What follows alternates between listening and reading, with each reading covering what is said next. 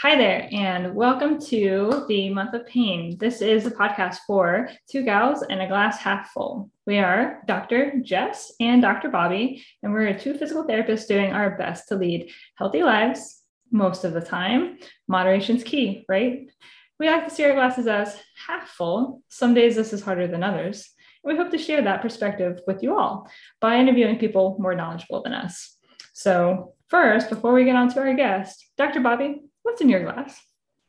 Today I have some Clearly Canadian. I don't know. Um, this is like my childhood drink growing up, and I saw it in the store and I was so excited. So how about you, Doctor Jess? What do you have in your glass? Well, I'm working on staying hydrated. It's warm here in Florida. We've got a test run just so you, I don't know if you all can see. There we go. Oh. We've got a Two Gals logo. Um, that's not, that's not, it, it'll look better in the future. This is a very test cup, but um, I've got some uh, coconut water in here uh, because it's uh, Florida heat. So coconut water helps a lot. All right. And so with us today is Doctor Ty Zimmerman. And Doctor Ty, uh, tell us one, what's in your glass? What I have in my glass today is actually a little blender bottle, but it is a berry smoothie with a little bit of greens and peanut butter. There we go. That sounds fantastic. And uh, Doctor Ty, tell us a little bit about yourself.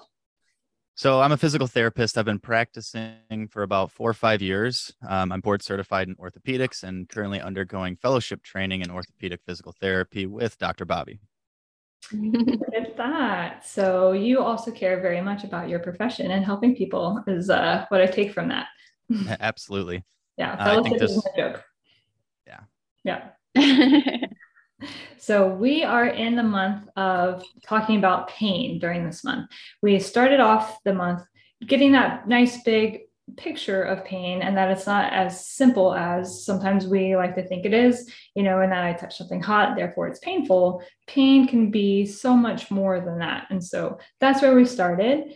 Now in this episode, what we're going to do is we're going to get a little bit more into some of the nitty gritty with understanding what can we do about pain, but from a physical therapist perspective. And later episodes, we're going to interview other people that aren't physical therapists and their perspectives and what to do.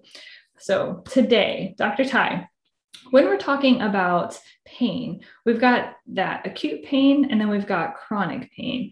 Acute pain, meaning that, boom, I'm in pain right now. Ouch, it just happened. And uh, what do I do? Okay. Uh, chronic pain, meaning it's something that's been going on for a very long time. So when we go back to acute pain, what are some of the signals that are received via the nerve endings? Like how, how is that information transmitted to our brain? So when you're looking at pain, you've got two kind of primary ways that the signal gets to the brain. You have kind of A delta fibers that send pain, and you have C fibers that send pain. Um, the A delta fibers are kind of myelinated. They move quicker, uh, about twenty meters per second. So they're like lightning quick. And that's that really sharp pain. Kind of if you've been stung by a bee, like the initial poke, that really sharp, hard pain, that's more of the A delta pain. When the, when you get those pains, though, you get a release of kind of glutamate, uh, C G R P, substance P, and that helps with the signal transduction and creates uh, kind of the healing factors and all of the inflammation that comes after the fact. Yeah. After the initial pain, you can start to get C-type fiber pain, which is more that dull, achy stuff, where it's just kind of like everything hurts. Um, and I, I liken that more to like the little bit of venom after the bee sting. So initially you have that sharp stab, but then you kind of have that dull, achy, like, oh. Why that's important is because you can treat them a little bit differently. Right. Yeah. So I think that's that's a big picture of pain, right? Is that all pain is not created equal. So, and how we address pain really needs to be different based on the circumstance that you're in. So if you touch something and it's like, ouch, hot, right? That's actually a good signal because you need to get your hand off of the hot burner, or you stepped on glass and you should probably move your foot off of the glass. So these are protective signals that our brain receives in order to help us survive in our environment. So pain isn't necessarily bad. It is a, a, it's a form of survival. However, it's healing from the pain that then, you know, addressing that. So, so in that acute situation, how would you maybe differ your approach to addressing that kind of pain than the pain that's lasting longer and is more of in that achy sensation? Like, what are different strategies you use? So kind of like you said, if you step on a piece of glass, that A delta sharp pain, you need to change whatever's causing that stimulus. You need to get that piece of glass out. You need to move away from the hot stove. Uh, it's more important kind of from what we treat mechanically, changing the mechanoreceptors, moving the sore parts away from what's creating that soreness. Right. Yeah. Which is, I mean, and I, I think sometimes what we perceive as pain, if it's, and we'll get into this in a minute, if it's chronic in nature, then the brain can start to get a little bit confused and still treat it more like it's that acute pain and that there's uh, some sort of danger. And I think being able to really separate out the different kinds of pain, it's helpful and empowering for people to know what is truly danger, harm, and what is not. And I think the faster that we can have individuals understand that, the faster you can really start to develop your own individualized plan for addressing pain. Right. So, but again, it's, it is acute and then chronic, lasting long, long duration. So acutely, yeah, we might, like in physical therapy, we might say, yeah, put some ice on that, right? Treat that inflammation that happens, that red hot swollen, right? Um, maybe sometimes I'll do some compression on that, especially if it's really red hot swollen with some ice, elevation, muscle pump, all sorts of things to really calm down that really, really acute response, right? Doctor Ty, is there anything else that you typically will recommend in that situation other than, you know, change it, change the environment, uh, get away from the hot, get away from the glass, whatever the harm is, get away from that. Um, what are other like situation, situational based things that you might recommend for that more acute onset? So I see in a lot of the really acute stuff, the fresh stuff, there's that swelling reaction that we actually don't want to discourage right away. And this is one of the topics I think is pretty interesting. We probably are icing way more than we need to, you know, mm-hmm. ten minutes after you rolled your ankle and it's ballooning, absolutely put a little bit of ice on it. Right. We don't need to keep icing that for four to five days after, because we want to encourage a little bit of that protective swelling. Absolutely. Um, so kind of educating people that way is important, I think. Yeah. So is there a time to go by? Oh, sorry. Go ahead, Doctor Bobby. I was going to say, like, for example, I think a common one's like an ankle sprain we can talk about is also like getting treatment quicker. A lot of times, at least in my clinic, we tend to see them six weeks afterwards instead of like right away, but trying to get them in quicker so you can provide that education um, and not necessarily provide treatment, like kind of let the body do what it's to, supposed to do, but provide enough education on how they can and like improve their situation, improve their pain. Um, and in, uh, in or increase the uh, the healing speed. Yeah, and when you look at so. just initially, two to four weeks, you start to see a lot of improvement in most tendon and ligament injuries, mm-hmm. um, and bone itself six to eight weeks. So if you're having a little bit of a bone stress injury or something acute like a, a sprained ankle, it should rapidly get better. So if you can get in and get some education quickly on an acute injury that's sharp and painful and you can't walk on, that's more important because you can prevent some of the chronicity that develops. Absolutely.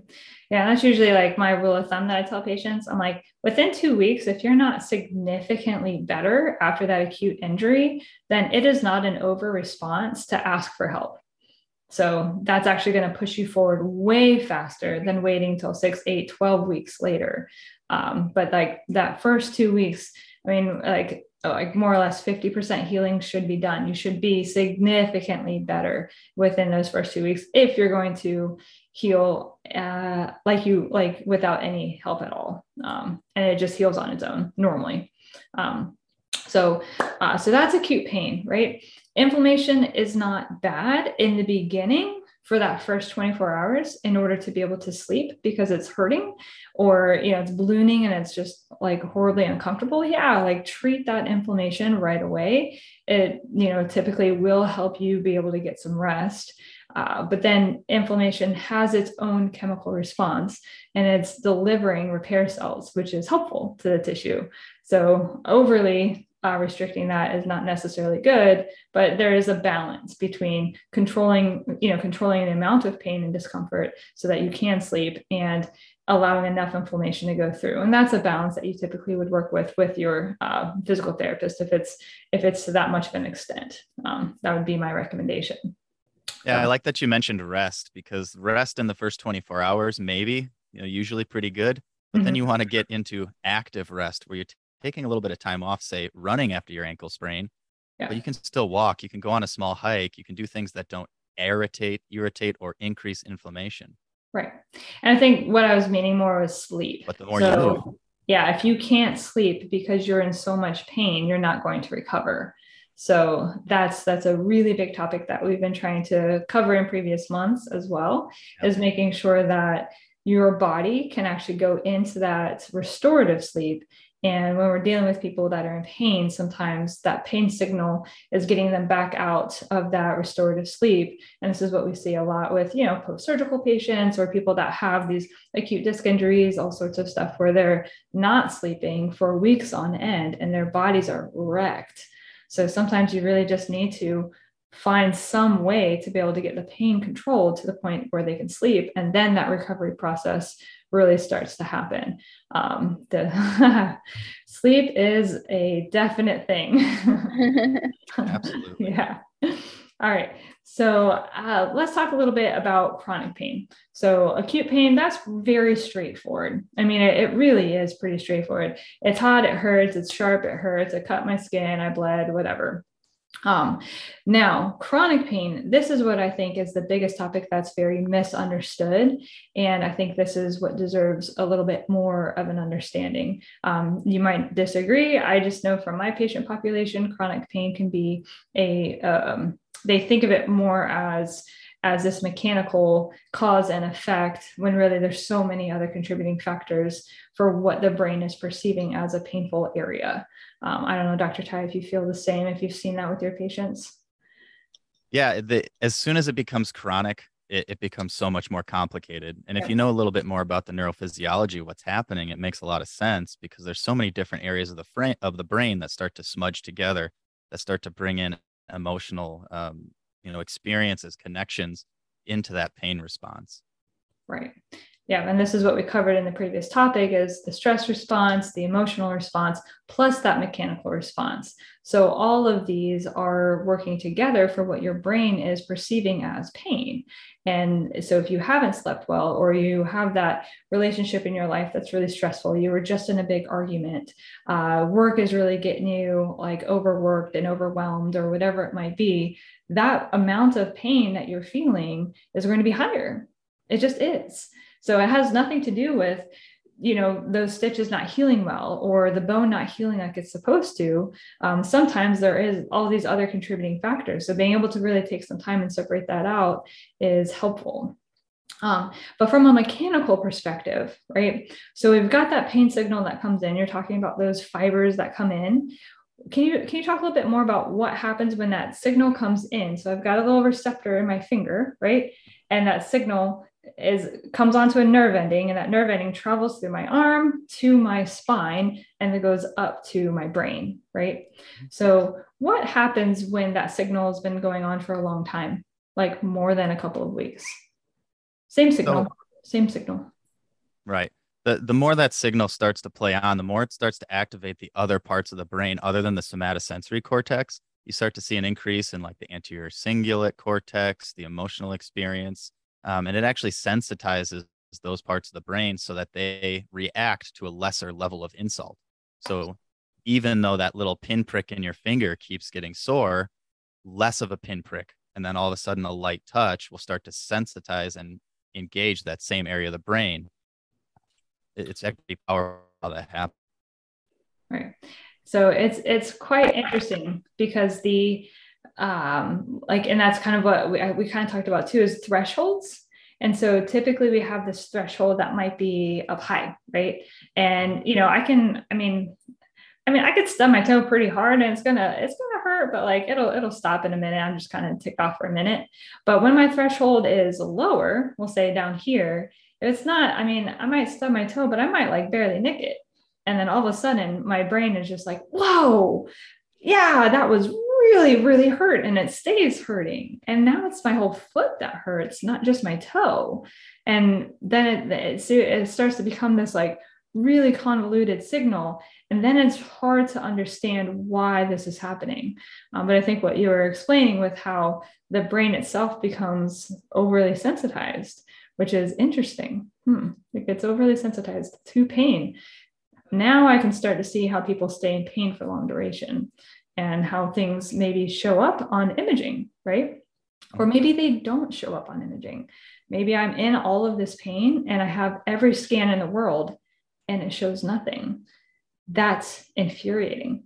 I mean, absolutely infuriating. How, like, how would that not be infuriating? There has to be a reason for this, but it could be that the brain has just become overly sensitized. So Doctor Ty, in these situations, what are different strategies that you use with patients when nothing shows up on imaging, but they clearly are experiencing pain?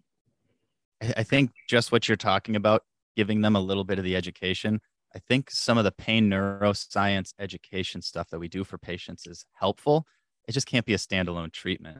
So helping them to understand that there are these processes in the brain where you have this insult and then the chronicity develops, your brain starts changing. Uh, people can understand that usually pretty well because they have the experience on the other end of things. You've heard the stories of like a mom that has an injury, but then can lift a car because her infant's getting hurt. Right. Um, You guys have heard of Kel- uh, Carrie Strugs, right? Tell me more. Yeah. I'm bad with my ring names. Gymnast, ninety-six gymnast. Okay. Yeah. Halted on a broken ankle to win the gold for U S. Yeah. So if pain was just a signal that stops your brain from doing something, she wouldn't have been able to do that. But like right. You're talking about the stub toe example, all of a sudden there's this tissue damage. It's not even that bad. It's a potential threat that your brain on a bad day, when I've poked my wife a few too many times and she's not having a good day already, didn't get her cup of coffee in the morning, she gets a little more angry when that happens. Don't mess with her. She has not. I'm saying I am a wife of somebody. Don't do it.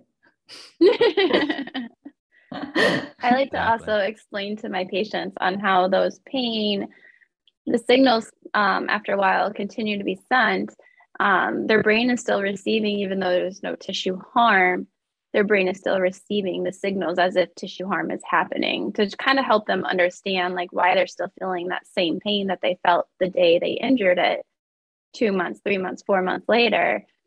But that, you know, just the brain is reading that as damage, damage, damage, even though it's not necessarily further damage that's occurring.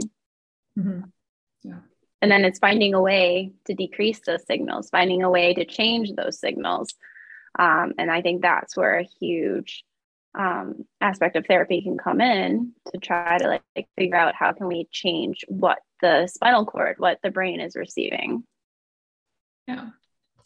And I think that's with the, like the dry needling training that I did, there was a lot of research with dry needling and being able to treat, for example, trigger points and help with that, that constant bombardment that can happen by a trigger point being present inside of the muscle, which is just a, a top palpable band, right? So if I'm like, if I've got my forearm here and I'm like rolling, I'm flicking over a top band in there, and that band, and maybe it even refers pain um, down into my, further down into my forearm. If I treat that part of the muscle that's just holding like that all the time, that's one strategy to help to decrease that bombardment, right? So there's different things that could be contributing to that bombardment that we might not realize are, and that could, they could receive help. Um, Doctor Ty, what are other things that you've noticed that develop other than trigger points that can be contributing to that constant bombardment, and how we can get it down and quiet that back down again? I think nerves are a big, big player. Um, if there's tension at all along the nerve root, I tell most of my patients, hey, it's like a garden hose. If you've got a little kink in your shoulder and your neck, you're not going to get any water down at your wrist. And you right. know, maybe it's a carpal tunnel or maybe it's a cervical radiculopathy, but you can treat the neck to have an effect downstream at the nerves. Right. Um, and similar to your trigger point example, if we're talking about the elbow, uh, like the radial head, if you're not supinating completely while you're trying to carry something, you're going to lose a little bit of strength. The muscles are going to have to work a little harder. They're going to have to pull that stiff joint. And now they're going to create more resting tension, resting E M G. Right. Yeah. So you, So yeah, no, I think it's, I just, I, I love this topic because it's so interesting, all of the different things that can contribute. And you've got to think up the chain, you've got to think down the chain, you've got to think nerve, soft tissue, joint, ligament. Everything really should be as normalized as possible in order to decrease that pain bombardment. It's typically not just we put our hand on the point that's painful, treat that, and then it all just calms down. There's usually so many contributing factors that you just need to have someone take a step back and really understand, why is this happening? Treating the symptom, I mean, that's easy. You point to it, someone treats that, sure, but that's not necessarily going to stop that chronic bombardment. Um, and I think that's something that sometimes when people have tried different things in the past, they're more treating the symptom of the pain and not necessarily the cause of pain.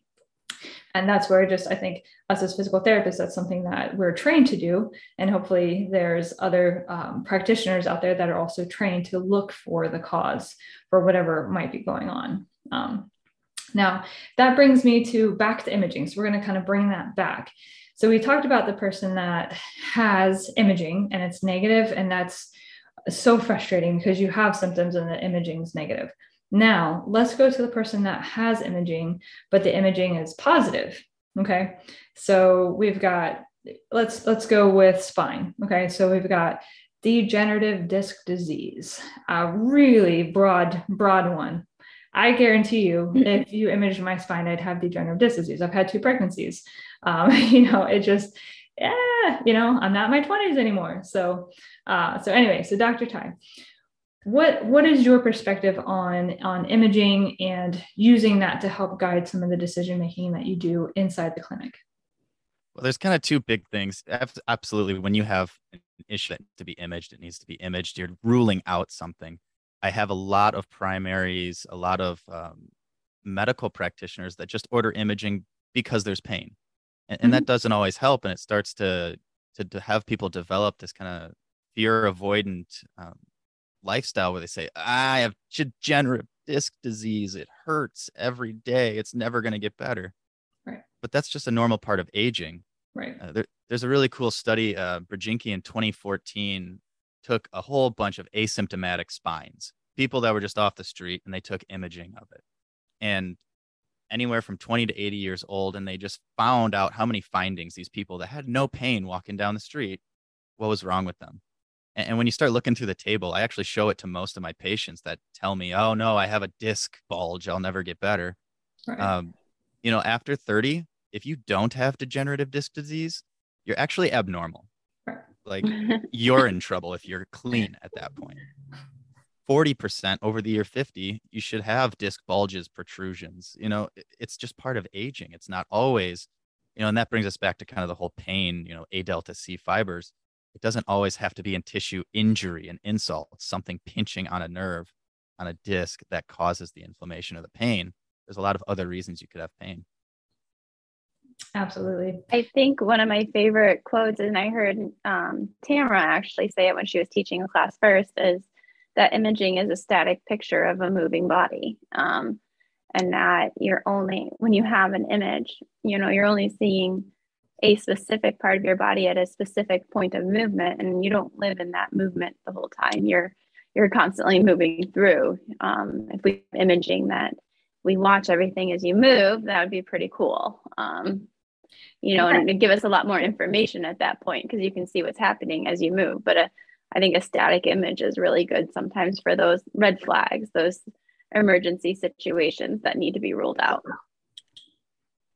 Yeah, the red flags are key. Are we dealing with a fracture? Are we dealing with a like full-blown herniation into the central cord? Are we, you know, like all of these things that are actually really, really bad for sure. Imaging, rule it out. Um, but I like with the degenerative disc disease, I kind of point to my hair. I'm like, you see those grays in there? Cause I don't cover them up yet. I don't know if I will. I'm still on the edge with that. Probably not. I'm gonna let them go. But anyway, so I've got grays. Okay. That's, that happens. That that's my aging process. You know, I've got some wrinkles starting here. Okay. Just a few. Ty, don't say more than a few. Um, then I also have the start most likely of degenerative disc disease. That's not necessarily a bad thing. It's just a contributing factor. Would that maybe decrease my threshold a little bit compared to what it was? Sure, right? So my threshold might not be up here anymore. It might be here, but that doesn't mean that every single thing that I'm doing that's hurting my back is just because of this one diagnosis. So, and I think that's where kind of taking that step back and, and really understanding imaging from a little bit of a different perspective and not letting it label you um, is something that I really work on inside the clinic with my own patients. Because those labels that you put on, it's like, it's my bad shoulder. It's my bad back. That's yours. Don't call it a name. Be nice. Jeez, now we're going to get better if you speak mean words like that. Um, so, um, so Doctor Ty, what are some of the most common findings? I, I use degenerative disc disease because that's one I just hear all the time. But what are some other common findings that can be kind of normative? Um, facet degeneration. That's a really scary sounding term, which is Ugh. essentially This uh, degenerative disc disease, but just on the outside of the spine, right? Um, yep. All the disc things, uh, signal height loss sounds terrible. Mm-hmm. Uh, it's just a little bit of loss of water content. We don't move as efficiently when we get older, and we lose that kind of bounciness. Mm-hmm. And that's just what you're seeing. Um, disc protrusions, bulges, herniations, annular fissures, all those things that can happen at the disc show up, but they're not bad. Even things like a spondylolisthesis, you know, they show up, they're not completely abnormal. Um, the interesting one I've been seeing a lot more of are compression fractures and insufficiency fractures, mm-hmm. where I have someone coming in that's maybe got a little osteoporosis, maybe not as uh, active at seventy, eighty years old, and they're having back pain. So they get an image and they're like, oh my God, my low back is killing me. I have a fracture at T twelve. Like, no, your image says that was from a while ago. It's a healed T twelve fracture. And you have low back pain. I understand, but that's different. Right. T twelve is in your mid back. So, so yeah. So if it's in the low back, then why would that mid back fracture cause low back pain? No, I think there might be something else going on. Uh, yeah. Well, that's, and Ty, as you said, um, with the spondies, you know, I had a gymnast who had bilateral fracture, um, slippage, you know, not, not great in a gymnast. And the first uh, physician she went to see, he told her her career was over. And, and this kid is thirteen, fourteen, and her whole life has been to do college gymnastics. And to walk into a room and have a doctor very coldly say, we are done. Um, and so they call me, obviously upset. And I'm like, no, no, no, I'm like, no.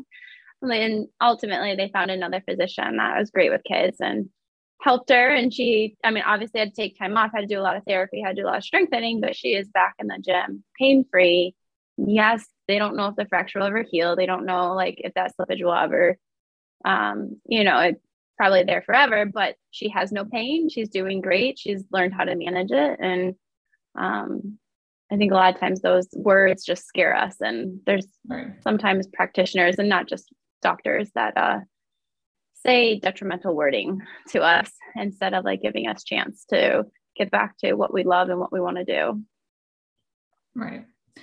Yeah, I think that's the number one thing that I try and do as a takeaway with imaging. Imaging is really important, especially when we're looking for red flags, things that are unstable, things that could create long-term damage. Obviously, those are those are situations that might require surgery, might require something a little bit more intense. And for sure, that's all on the table. That's all a possibility.